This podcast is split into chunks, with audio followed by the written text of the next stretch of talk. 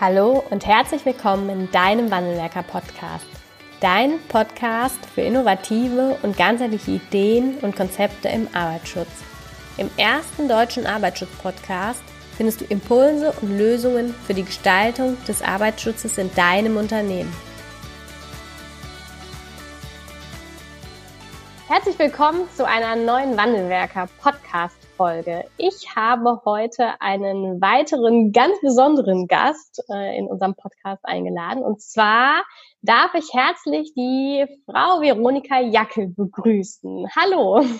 Ja, hallo, danke schön für die Einladung. Wir haben zu danken, dass du heute hier Gast unseres Podcasts bist und zu einem ganz spannenden Thema berichten wirst. Und zwar geht es um das Thema Arbeitspsychologie und ganz speziell da um das Thema Gefährdungsbeurteilung und psychische Belastung. Und ich habe auf deiner Homepage auch vorab mal geschaut und du hast einen ganz spannenden Satz oder ein ganz spannendes Ziel definiert. Und zwar sagst du, mein Ziel ist es, mehr Erfolg für Präventionsexpertinnen und Experten, weniger psychische Belastung in Organisationen. Und das ist ja, glaube ich, schon mal ein ganz gutes Statement, um mal kurz zu verstehen, wofür du stehst in deinem Unternehmen. Und um da vielleicht auch alle ein bisschen abzuholen, wäre es schön, wenn du einmal dich vorstellen kannst und vielleicht auch deinen beruflichen Werdegang einmal in Kurzversion umreißen kannst, um dann auch nochmal kurz einzusteigen in dein Unternehmen und was du dort jetzt machst für die Präventionsexpertin und auch für die Organisationen. Gerne, liebe Anna. Ja, mein Name ist Veronika Jakl, ich bin Arbeitspsychologin, wohne und arbeite vor allem in Wien, wie man vielleicht auch hört. Und ich bin jetzt seit 10 Jahren als selbstständige Arbeitspsychologin unterwegs. Und ich biete eben für Organisationen es an, psychische Belastungen zu reduzieren und motivierende Arbeitsbedingungen aufzubauen, unterstütze da eben ganz unterschiedliche Betriebe und Organisationen und eben deren Führungskräfte dabei. Und zusätzlich hat sich auch in den letzten Jahren herauskristallisiert, unterstütze ich auch Präventionsexpertinnen dabei, eben mehr Erfolg zu haben in der Beratung, indem man einfach auch mehr das Thema der Psychologie beachtet. Einerseits, wie kann man gute Beratungsgespräche führen, wie kann ich Führungskräfte auf meinen Dienstleistungen überzeugen und wie kann ich eben auch dieses Thema der Psyche auch mehr beachten in meinen Fachgebieten. Genau, das ist so ein bisschen mein Hintergrund. Ich bin eben seit 10 Jahren selbstständig. Ich habe mich direkt nach dem Studium selbstständig gemacht. Okay. Also ganz gleich reingesprungen da ins kalte Wasser. Aber so kalt war es dann gar nicht, weil ich habe mein Studium, da habe ich mich schon fokussiert eben auf das Thema Mensch in der Arbeitswelt. Und meine Diplomarbeit war über die Wiener Müllabfuhr und was für ein Gesundheitsbewusstsein, welche Gesundheitseinstellung da die Beschäftigten auch mitbringen. Also es war schon eine sehr praxisorientierte Diplomarbeit und habe da eben auch ein Projekt begleitet, gemeinsam mit einem Sportwissenschaftler, der eben genau diese Faktoren eben auch erhöhen wollte. Und eben meine Arbeit war dann zu schauen, ob das auch funktioniert. Und mit diesem sehr spannenden Thema bin ich dann eben auch eingestiegen, wirklich auch in die Beratung von Organisationen und in die Evaluierung, ob solche Maßnahmen dann eben auch hilfreich sind. Genau, und dann ergab eins das andere und ich wurde immer weiter empfohlen sozusagen für andere Projekte und andere Organisationen und irgendwann einmal bin ich nicht mehr rausgekommen aus der Selbstständigkeit. Aber diesen Schritt auch nie bereut, also nicht ins Angestelltenverhältnis gegangen zu sein, sondern... Nein, ich bin ein absolut neugieriger Mensch und ich liebe es, neue Organisationen kennenzulernen, neue Leute. Und ich glaube, in einer Organisation kann man natürlich langfristiger beraten, als man das von außen tun kann, weil man dann einfach auch tiefer eintaucht und die Leute regelmäßiger sieht. Aber von außen hast du halt auch nicht diesen blinden Fleck, sondern du kannst auch mit einem neuen Blick reingehen. Und eben, was ich liebe an meinem Arbeitsalltag ist, dass ich einfach ständig neue Leute und neue Organisationen kennenlernen darf. Und das finde ich total spannend. Okay, das kann ich gut nachvollziehen. Aber wenn ich dich richtig verstanden habe, hast du im Grunde genommen 2 Kundengruppen. Das ist einmal die Organisation bzw. das Unternehmen und dann aber auch diejenigen, die in den Unternehmen als Präventionsexperte oder Expertin tätig sind. Und dann aber auch übergreifend, ob es die Arbeitssicherheit ist, die Arbeits- und Organisationspsychologie, also dann das ganze Thema HSE im Grunde genommen. Genau, also HSE-Expertinnen sind eben auch meine Zielgruppe. Die unterstütze ich eben dabei, wie sie besser beraten können und da auch mehr Erfolg haben können mit ihren Beratungsdienstleistungen. Okay, Okay. Jetzt gibt es seit 2013, ich habe es eben ganz konkret auch nochmal gegoogelt, weil ich das Jahr nicht mehr hundertprozentig im Kopf hatte, die gesetzliche Verpflichtung für den Arbeitgeber, die psychische Belastung in der Gefährdungsbeurteilung zu berücksichtigen, beziehungsweise das explizit dort mit aufzunehmen. Aus meiner Perspektive ist es so, dass die psychischen Belastungen einen etwas speziellen Gefährdungs- bzw. Belastungsfaktor darstellen. Also wenn wir das Thema Lärm nehmen, dort mache ich eine Lärmmessung, stelle fest, ich habe 85 dBA, dann weiß ich, ich muss Lärmminderungsmaßnahmen treffen und überschreite dort den Expositionsgrenzwert. Im Bereich der psychischen Belastung ist es von meinem Empfinden her immer so, dass dort ja viel, viel mehr auch außerhalb der täglichen Arbeit passiert. Also über Familienverhältnisse, über Kinder, über sonstige Rahmenbedingungen, die auch außerhalb der Arbeit stattfinden, die auch mit reinspielen in das Thema psychische Belastung. Wie berücksichtigst du das in deiner Arbeit und wie nimmst du das auch wahr? Was macht den Gefährdungsfaktor psychische Belastung da so besonders? Also ich finde das gar nicht so, dass das so viel schwieriger ist. Ich glaube, man muss mit einem Grundmythos aufräumen. Das, was ganz viele Leute hier verwechseln miteinander, sind die psychischen Belastungen mit den psychischen Beanspruchungen. Mhm. Und wenn man das sauber voneinander trennt, dann wird es viel einfacher. Für alle sozusagen, die jetzt nicht wissen, wovon ich spreche, psychische Belastungen bezeichnet die psychische Arbeitsbedingung. Also zum Beispiel die Anzahl an Aufgaben, die ich in einer bestimmten Zeiteinheit erledigen muss. Und auf der anderen Seite die psychische Beanspruchung ist das, was dann mit dem Menschen macht. Das heißt, die Gefühle, die ausgelöst werden, vielleicht die Schlafstörungen, die ich dann habe, die Gedanken, die sich dann in mir abspielen und all diese Dinge sozusagen, die dann die Einwirkung bei mir dann eben auch haben. Das heißt, es ist so ein bisschen die Trennung zwischen Input und Output. Also ja. Input ist die Belastung, die Arbeitsbedingung ja. Und Output ist das, was es dann mit mir macht. Und wenn ich das gut trenne und sehr scharf trenne, und das kann man eben auch mit professionellen Tools in der Messung dann machen, dann fokussiere ich mich eben nur darauf, welche Arbeitsbedingungen, jetzt aus psychologischer Sicht, stellt die Führungskraft oder eben der Arbeitgeber den Mitarbeiterinnen zur Verfügung. Das heißt, welche Aufgaben müssen sie erledigen, in welcher Zeit müssen sie das machen, welche Informationen stehen ihnen dafür zur Verfügung.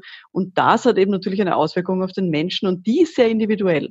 Also es gibt Menschen, die zum Beispiel unter Zeitdruck sagen, da blühe ich auf, da kann ich dann endlich richtig gut arbeiten.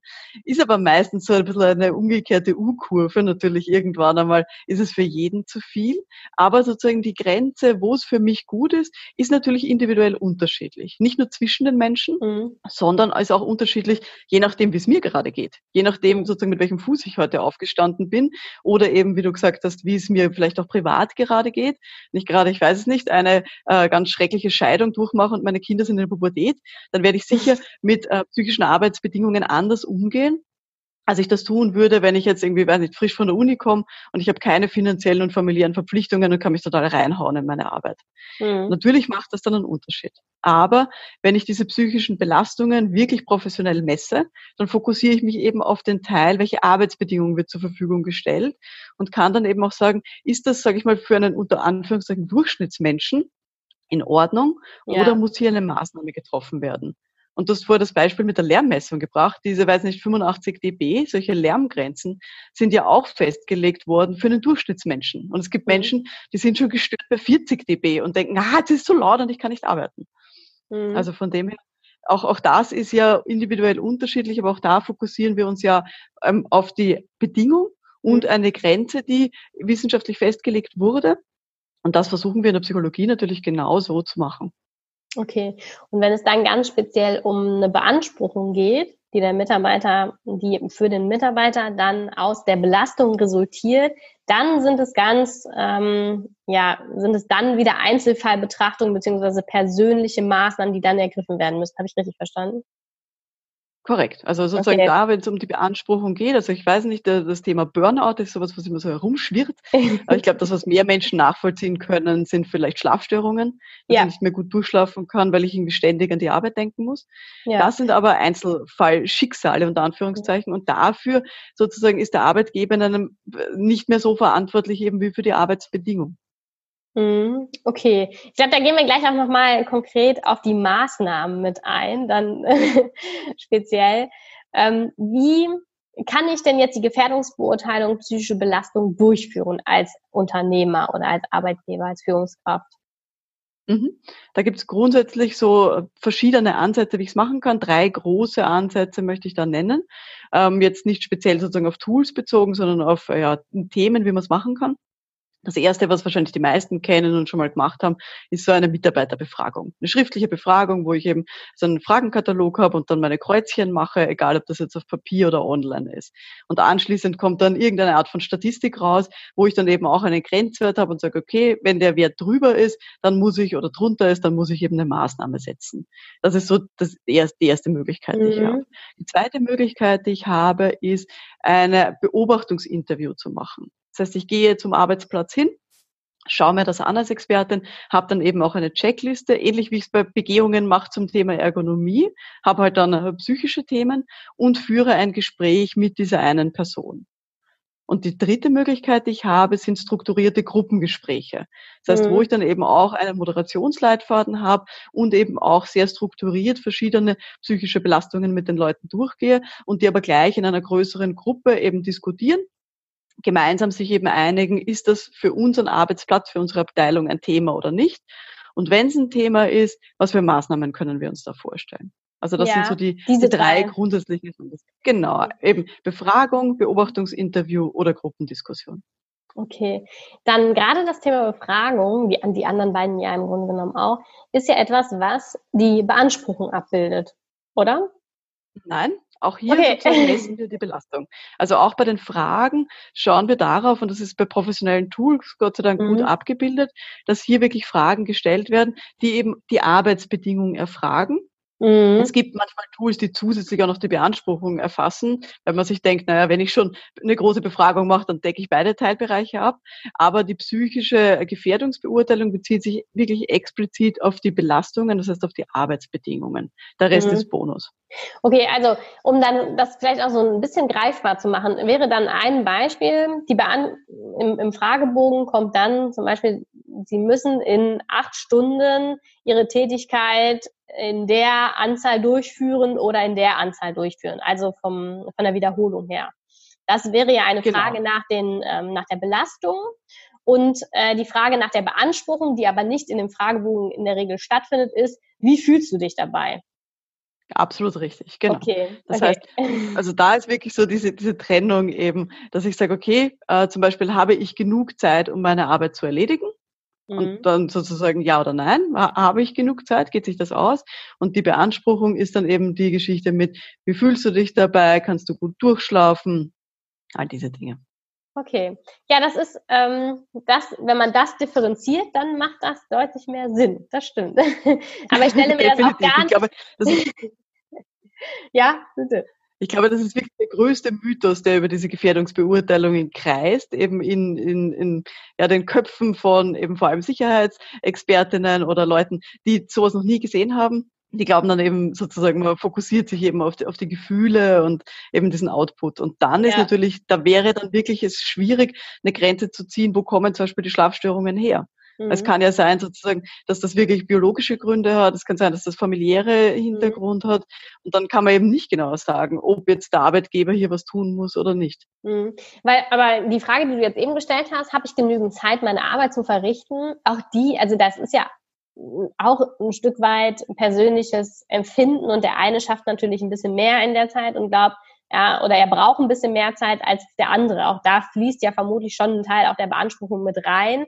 Aber man versucht da in den Fragebogen deutlich messbarere Kriterien bezogen auf die Arbeitsbedingungen zu erfragen als Beanspruchungskriterien oder Beanspruchung. Genau. Bei einer großen Befragung habe ich ja den Vorteil, dass ich ja immer eine Gruppe von Leuten befrage, also zum Beispiel die ganze Buchhaltungsabteilung. Und dann kommt die Objektivierung auch nochmal daher, dass ich dann einen Durchschnitt bilde und mir eben dann anschaue, im Durchschnitt über die ganze Abteilung, wie wird's empfunden. Und wenn jetzt eben 8 von 10 Mitarbeiterinnen sagen, sie haben zu wenig Zeit für ihre Arbeit, dann wird da was dran sein. Also dann wird das wahrscheinlich nicht mehr. Und nur der Chef sagt, nein, das reicht, ne? Genau, aber dann muss wirklich auch sozusagen die Expertin ran und hier dann eben sich das genauer anschauen. Okay. Und eben auch bei, sag ich mal, Expertentools, also wie individuellen Befragungen, da wird dann eben auch genauer dann drauf geschaut, so wie du gesagt hast, dass man sagt, okay, man definiert zum Beispiel eine gewisse Zeiteinheit oder man sagt, können Sie zum Beispiel jede Stunde 5 Minuten Pause machen, also dass dann wirklich auch hier nochmal genauer drauf geschaut wird. Okay. Ich glaube, das macht so deutlich klarer, ja. Welche, also wir haben ja jetzt drei Methodiken aufgeführt oder 3 Vorgehen aufgeführt, welche sind für welchen Anwendungsfall oder auch für welche Unternehmensgröße geeignet? Das ist eine Frage, die mir oft gestellt wird, die man aber auch nicht auf Unternehmensgröße beantworten kann, sondern es kommt immer darauf an, wie groß sozusagen der Arbeitsplatz ist. Das heißt, wie viele Menschen arbeiten in diesem Bereich. Ich beginne ja so eine Gefährdungsbeurteilung, das mache ich ja in der Ergonomie und all diesen Sicherheitsthemen ja auch, dass ich Arbeitsplätze voneinander unterscheide. In der Arbeitssicherheit teile ich sie zum Beispiel ein, die Leute, die an bestimmten Maschinen arbeiten. In der Psychologie muss ich mir sozusagen ein bisschen andere Kategorien vielleicht überlegen und sagen, okay, ich trenne zum Beispiel nach Abteilungen und nach Hierarchieebenen. Also zum Beispiel, um bei dem vorigen Thema zu bleiben, ich habe alle Mitarbeiterinnen in der Buchhaltungsabteilung. Und dann habe ich zum Beispiel alle Abteilungsleitungen, die unter der kaufmännischen Geschäftsführung sind, sowas zum Beispiel. Und das ist so die erste Einteilung. Und wenn ich dann weiß, ich habe zum Beispiel in der Buchhaltungsabteilung arbeiten 15 Personen, dann steht mir eigentlich das gesamte Repertoire zur Verfügung, weil ich kann bei 15 Personen schön eine Statistik machen, das heißt, ich kann eine Befragung machen, wenn sozusagen da mindestens, sage ich mal, 10 Leute mitmachen. Ich kann natürlich auch die 15 Personen einladen zu einem Gruppengespräch. Oder ich gehe eben durch und greife mir ein paar Personen raus und mache ein Interview. Wenn aber in dieser Buchhaltungsabteilung nur 2 Menschen arbeiten, dann fällt schon viel weg. Bei 2 Leuten kann ich keine statistische Befragung mehr machen, weil 2 Leute sind sozusagen nicht genug, um hier wirklich dann auch sinnvolle, aussagekräftige Ergebnisse zu erzielen. 2 Leute sind doch de facto keine Gruppe. Ich weiß, die Soziologen werden jetzt da mit mir diskutieren, aber mit 2 Leuten kann ich keine Gruppendiskussion machen. Das heißt, es bleibt mir eigentlich nur das Einzelinterview übrig. Und da kann ich sozusagen einen von den beiden befragen oder auch beide. Das heißt, die Gruppengröße ist meistens sozusagen das größte Kriterium, das mir sagt, in welche Richtung kann ich denn tendieren. Andersrum, wenn ich vermutlich 300 Abteilungen habe. Entschuldigung, andersrum, wenn ich vermutlich eine Abteilung habe, wo 300 Leute sind. Ne? Abteilungen. Genau, wenn ich 300 Leute habe, dann steht mir natürlich alles zur Verfügung. Die Wahrscheinlichkeit ist aber recht groß, dass diese 300 Leute in Wirklichkeit nicht eine Abteilung sind, sondern verschiedene direkte Führungskräfte haben oder doch irgendwie andere Aufgaben. Also das ist immer so, für mich ist so die Grenze bei ungefähr 30 bis 50 Personen. Wenn das die Größe überschreitet, dann kann man davon ausgehen, dass das in Wirklichkeit nicht alle die gleichen Arbeitsbedingungen haben, sondern dass ich hier nochmal genauer hinschauen muss in der Einteilung. Ja, das ist so das erste große Thema. Dann haben wir noch so das Thema der Sprache, Sprachverständlichkeit. Wenn die Leute eben dann unterschiedliche Muttersprachen haben, wie beispielsweise im Bauwesen, das ja häufig der Fall ist, oder eben in Produktionsunternehmen, muss ich mir auch überlegen, habe ich Fragebögen, die in deren Muttersprachen da sind, können sie lesen und schreiben in ausreichender Art und Weise. Das Thema habe ich sehr regelmäßig eben in solchen Blue-Color-Bereichen. Was haben wir noch für Themen? Man kann natürlich sich dann auch fragen, ob in der Firma es gewisse Vorlieben gibt. Wenn ich eine große Organisation habe mit sehr vielen Personen in jeder Abteilung, dann hätte ich alle Möglichkeiten. Aber es gibt Firmen, die haben ständig Befragungen und die sagen, bitte nicht noch eine Befragung. Das halten wir nicht aus, die Leute machen eh schon nicht mehr mit. Und auf der anderen Seite habe ich dann schon Banken gehabt, die gesagt haben, na, mit so einer Gruppendiskussion, da brauchen sie uns gar nicht kommen. Wir wollen harte Zahlen, Daten und Fakten und wir wollen ja nachher dann vergleichen können. Und für die kam nur eine Befragung dann in Frage. Also von dem her, auch solche Dinge kann man dann Rücksicht nehmen, wenn man sich eben entscheidet, in welche Richtung man geht. Ja, wenn du dich aus der vollen Auswahl der Tools aufgrund der Gruppengröße und auch der Freiheit des Unternehmens bewegen darfst, was ist dein Favorit?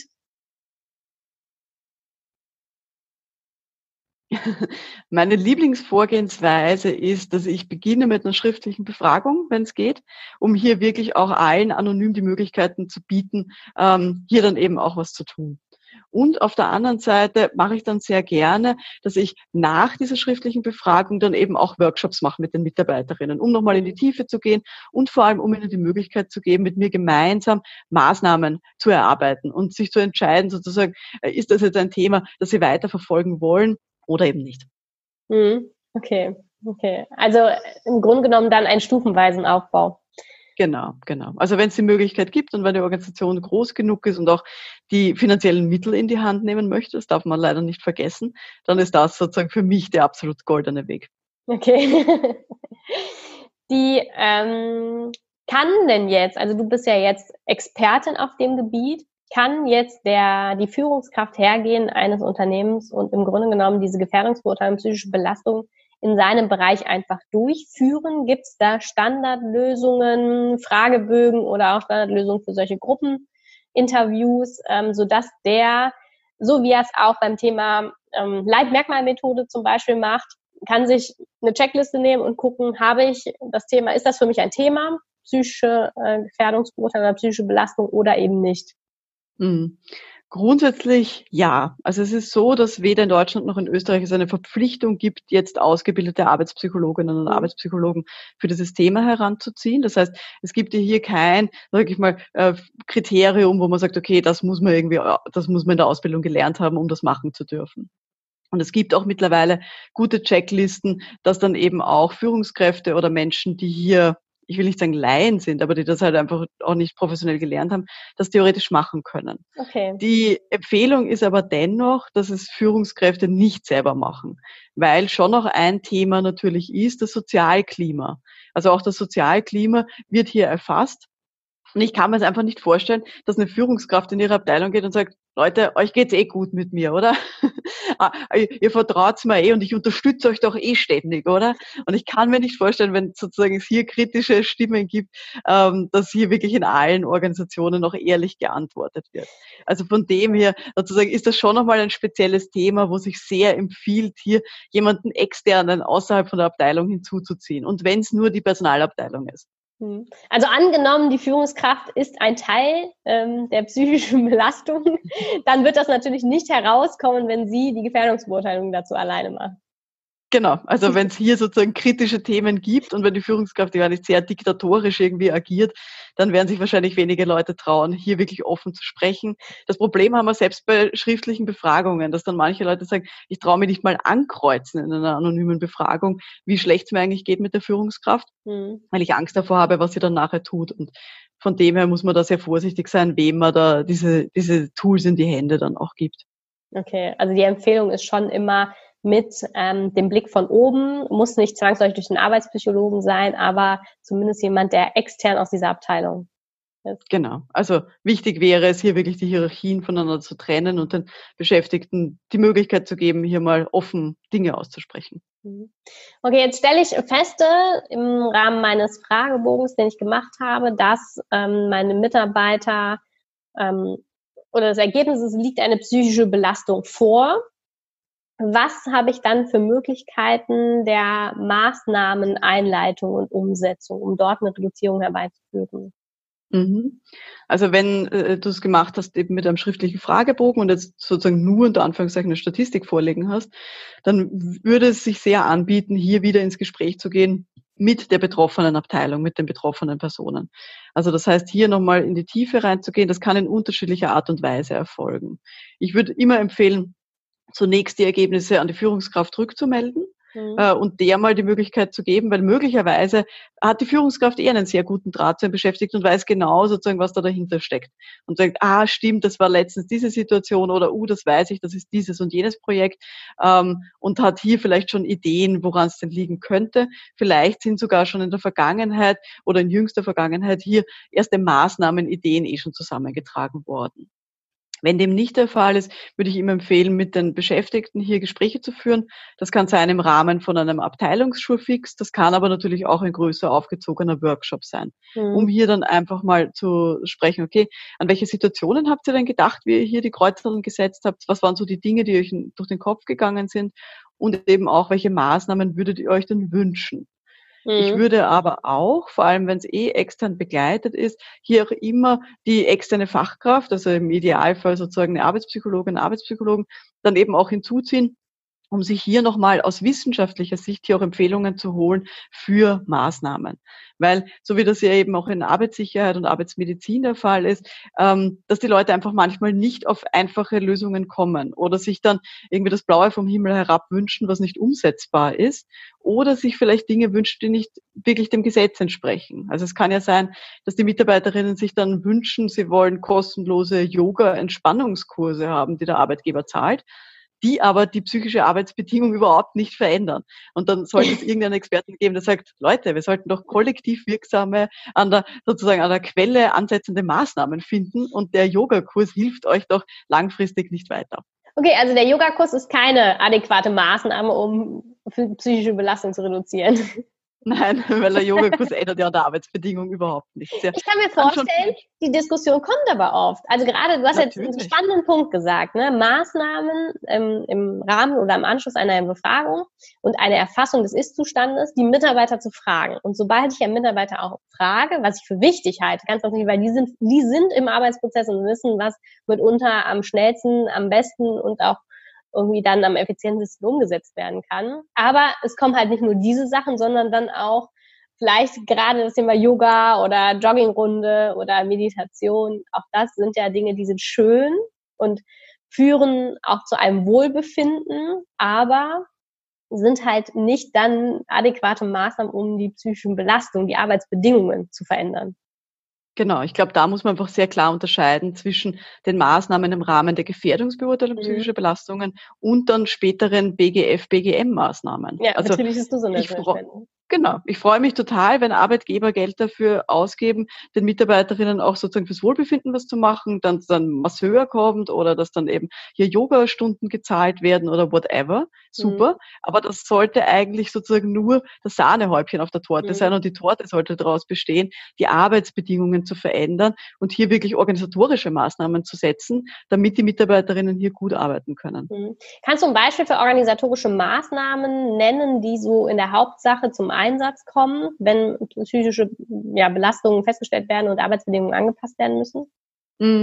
Also da gibt es jetzt keine Maßnahmen, wo ich sage, okay, die werden immer eingesetzt oder das ist etwas sozusagen, was der goldene Weg ist, damit kann man immer alles lösen. Das, was sehr häufig kommt, ist so ein bisschen die Frage zum Beispiel nach der Anzahl und auch der Frequenz von Teambesprechungen oder auch wie Teambesprechungen aufgebaut sind. Ja. Sehr häufig, wenn es vor allem um das Thema des Informationsflusses geht, dann kann ich das einfach mit einer bestimmten Besprechungsfrequenz oder mit einer bestimmten Tagesordnung dann auch lösen. Weil ganz viele Mitarbeiterinnen zum Beispiel sagen, ich kriege nicht alle Informationen oder mein Chef ist für mich nie greifbar oder ich weiß überhaupt nicht, woran meine Kolleginnen arbeiten. Dann kann ich das mit solchen Maßnahmen lösen. Aber es gibt sozusagen da so ein ganz breites Spektrum und es hängt immer sehr davon ab, was natürlich dann eben auch auch die psychische Belastung darstellt. Also wenn ich beispielsweise sage, ich bin im Kundenverkehr, keine Ahnung, in einem Finanzamt, und dort kommen immer wieder aggressive Leute, die auf ihr Geld pochen und unbedingt was haben wollen, dann werde ich hier andere Maßnahmen setzen als, keine Ahnung, in einem Museum, die sagen, bei uns sozusagen sind die Schlangen so lang und die Leute drängeln sich dann irgendwie immer durch und das stresst uns eigentlich. Also da muss man schon sehr, sehr spezifisch dann auch drauf schauen, was denn genau das Thema ist und ja, welche organisatorischen Veränderungen ich dann hier gut setzen kann. Okay. Aber Informationsfluss, kann ich mir vorstellen, ist auch ein großes Thema, gerade in büroarbeitenden Bereichen. Absolut. Also Informationsfluss ist ein absolut großes Thema und das ist eins von den größten, die sich eigentlich so durchziehen. Aber halt in unterschiedlicher Ausprägung. Okay. Dann hatte ich mir noch einen Punkt aufgeschrieben, den haben wir jetzt schon besprochen, und zwar, ob es auch Sinn macht oder für wann es auch Sinn macht, sich externe Unterstützung dazu zu holen. Das hast du auch sehr gut beantwortet, finde ich, dass man da wirklich auch ein Gefühl dafür hat, man kann das machen.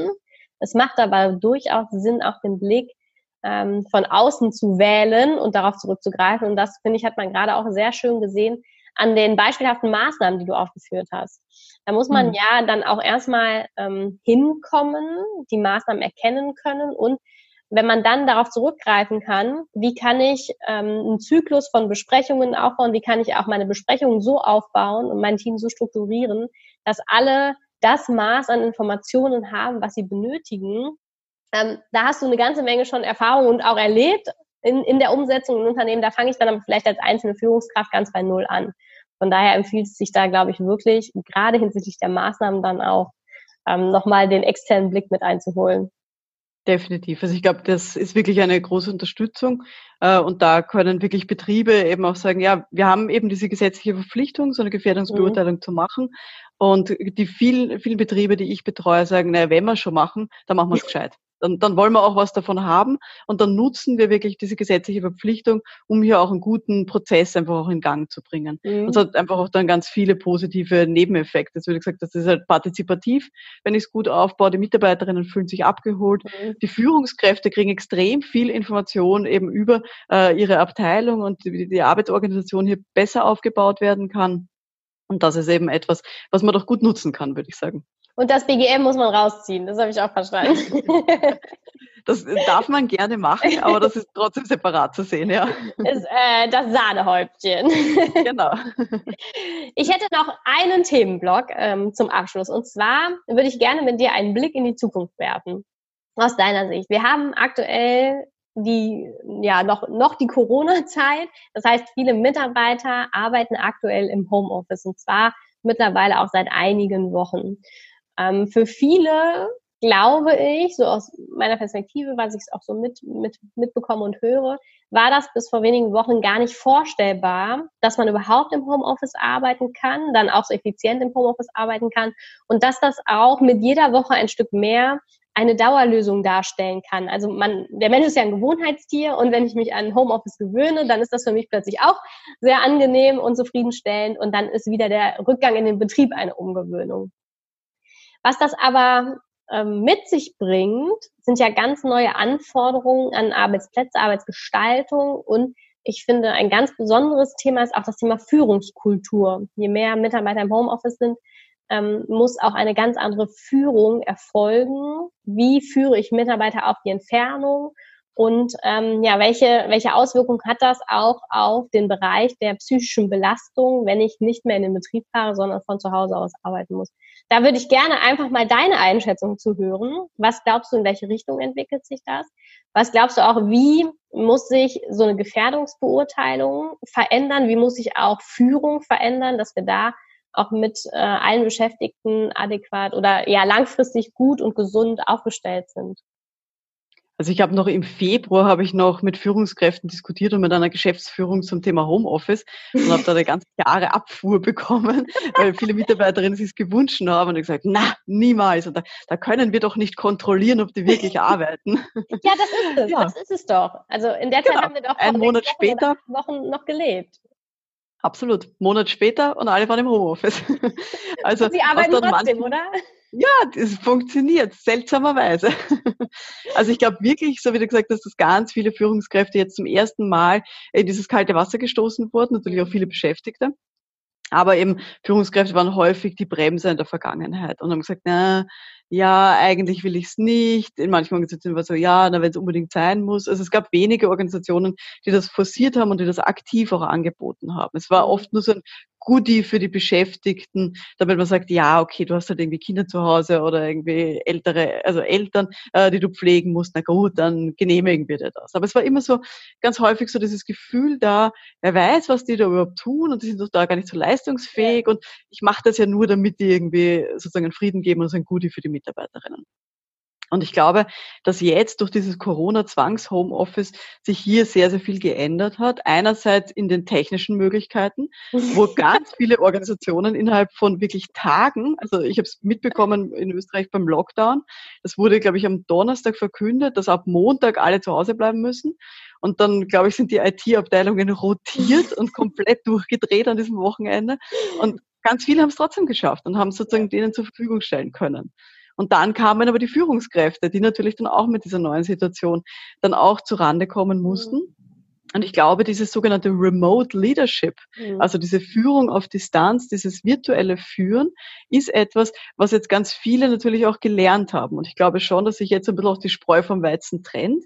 Ob es Führungskräfte gab, die halt wirklich nur geschaut haben, dass die Leute anwesend sind und sie eh nicht einschlafen auf ihrem Schreibtisch. und die eher so diese, das Gefühl hatten, okay, wenn die Leute da sind, dann werden sie schon arbeiten und aber nicht genau wussten, wie sie sozusagen tatsächlich überprüfen können, welche Leistungen ihre Mitarbeiterinnen abgeben.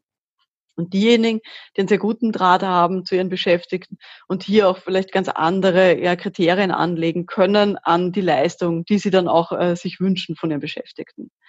Ich glaube auch, dass sich die Kommunikationsstrukturen in diesen Corona-Homeoffice-Wochen sehr stark verändert haben.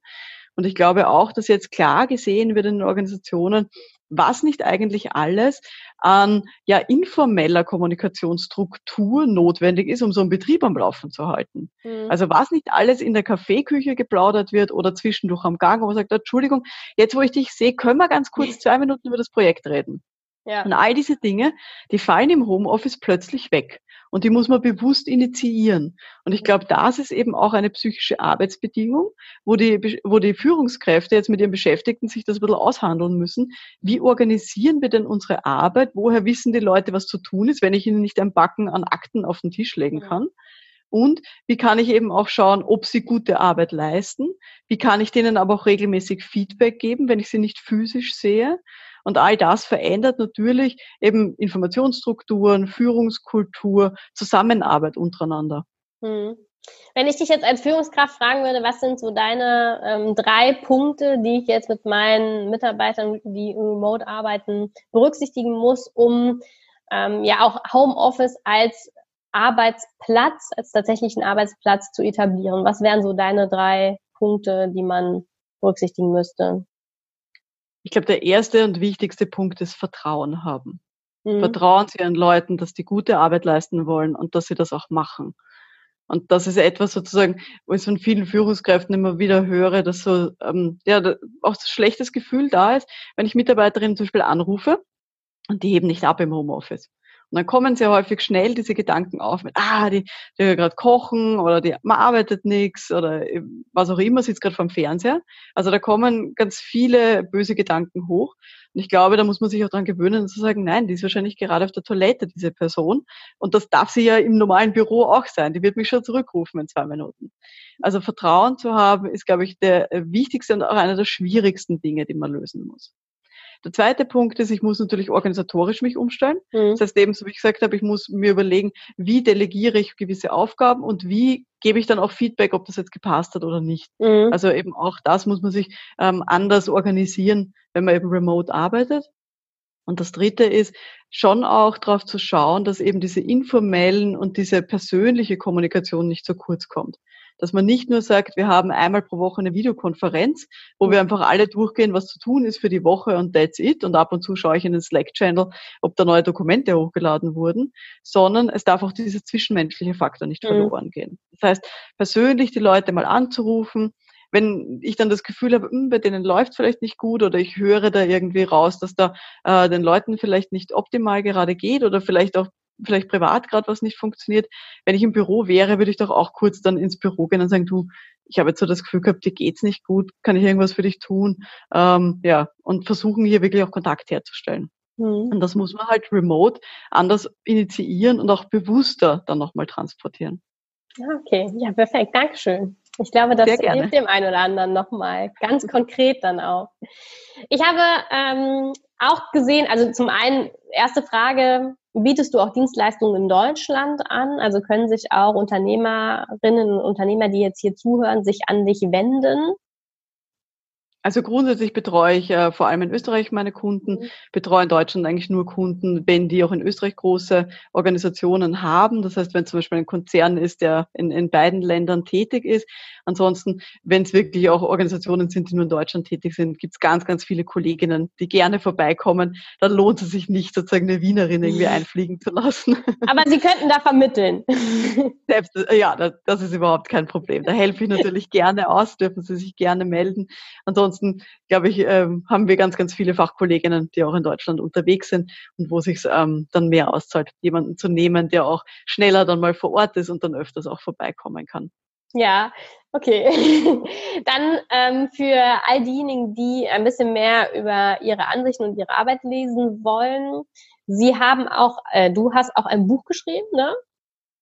Das genau, richtig. Ich habe letztes Jahr ein Buch rausgebracht, das heißt Aktiv führen, so schaffen Sie motivierende Arbeitsbedingungen. Und ist eben für Führungskräfte, und ich habe versucht, hier wirklich fundierte psychologische Theorien mit ganz, ganz vielen Beispielen anzureichern und hier auch wirklich so zu formulieren und so rüberzubringen, dass es einfach verständlich ist und leicht anwendbar ist im Führungsalltag. Und da habe ich sehr, sehr gute Rückmeldungen bekommen von vielen Führungskräften. Genau, das würden wir einmal auch unter dem Podcast verlinken, so dass diejenigen, die jetzt merken, oh, psychische Belastung, das hatte ich jetzt ein bisschen anders im Kopf oder habe ich bisher anders betrieben, um da so einen ersten Einblick zu bekommen und auch Praxisbeispiele sich mal anschauen zu können, die können dann in dein Buch mal reinschauen und reinschnuppern. Ja, deine Homepage werden wir auch uns verlinken, also für all diejenigen, die da nochmal einen Blick drauf werfen können. Und einen letzten Aspekt, den wir, glaube ich, auch nochmal mit erwähnen können, ist die Veranstaltung Pioniere der Prävention. Genau, ich habe einen Online-Kongress, der heißt Pioniere der Prävention und ist eben ein schöner Online-Kongress, wo es ganz, ganz viel Fachinput gibt für Leute, die eben in der betrieblichen Prävention tätig sind, von Arbeitssicherheit bis betrieblicher Gesundheit und wo eben auch der liebe Stefan Ganske einen tollen Beitrag dann haben wird. Der Online-Kongress findet dann eben im August statt, Ende August, und ist kostenfrei verfügbar. Das heißt, ich lade alle Leute ein, die eben in der betrieblichen Prävention tätig sind. Meldet euch gerne an. Ich freue mich sehr, wenn ihr dabei seid. Ihr kriegt über 5 Tage ganz tollen Input, könnt über den Tellerrand schauen in verschiedene Bereiche der betrieblichen Prävention und euch hier weiterbilden. Auch da sozusagen gibt es den Link natürlich auf meiner Homepage. Genau, und den fügen wir auch nochmal unten an, sodass man sich auch über den Link dann unterhalb des Podcasts direkt mit anmelden kann. Liebe Veronika, ganz, ganz herzlichen Dank für dieses spannende Interview und für die sehr konkreten Beispiele auch, wie kann ich psychische Belastungen oder auch das Thema psychische Gefährdungsbeurteilung in meinem Betrieb umsetzen. Herzlichen Dank. Liebe Anna, vielen Dank für die Einladung. Es hat mich sehr gefreut, mit dir zu plaudern.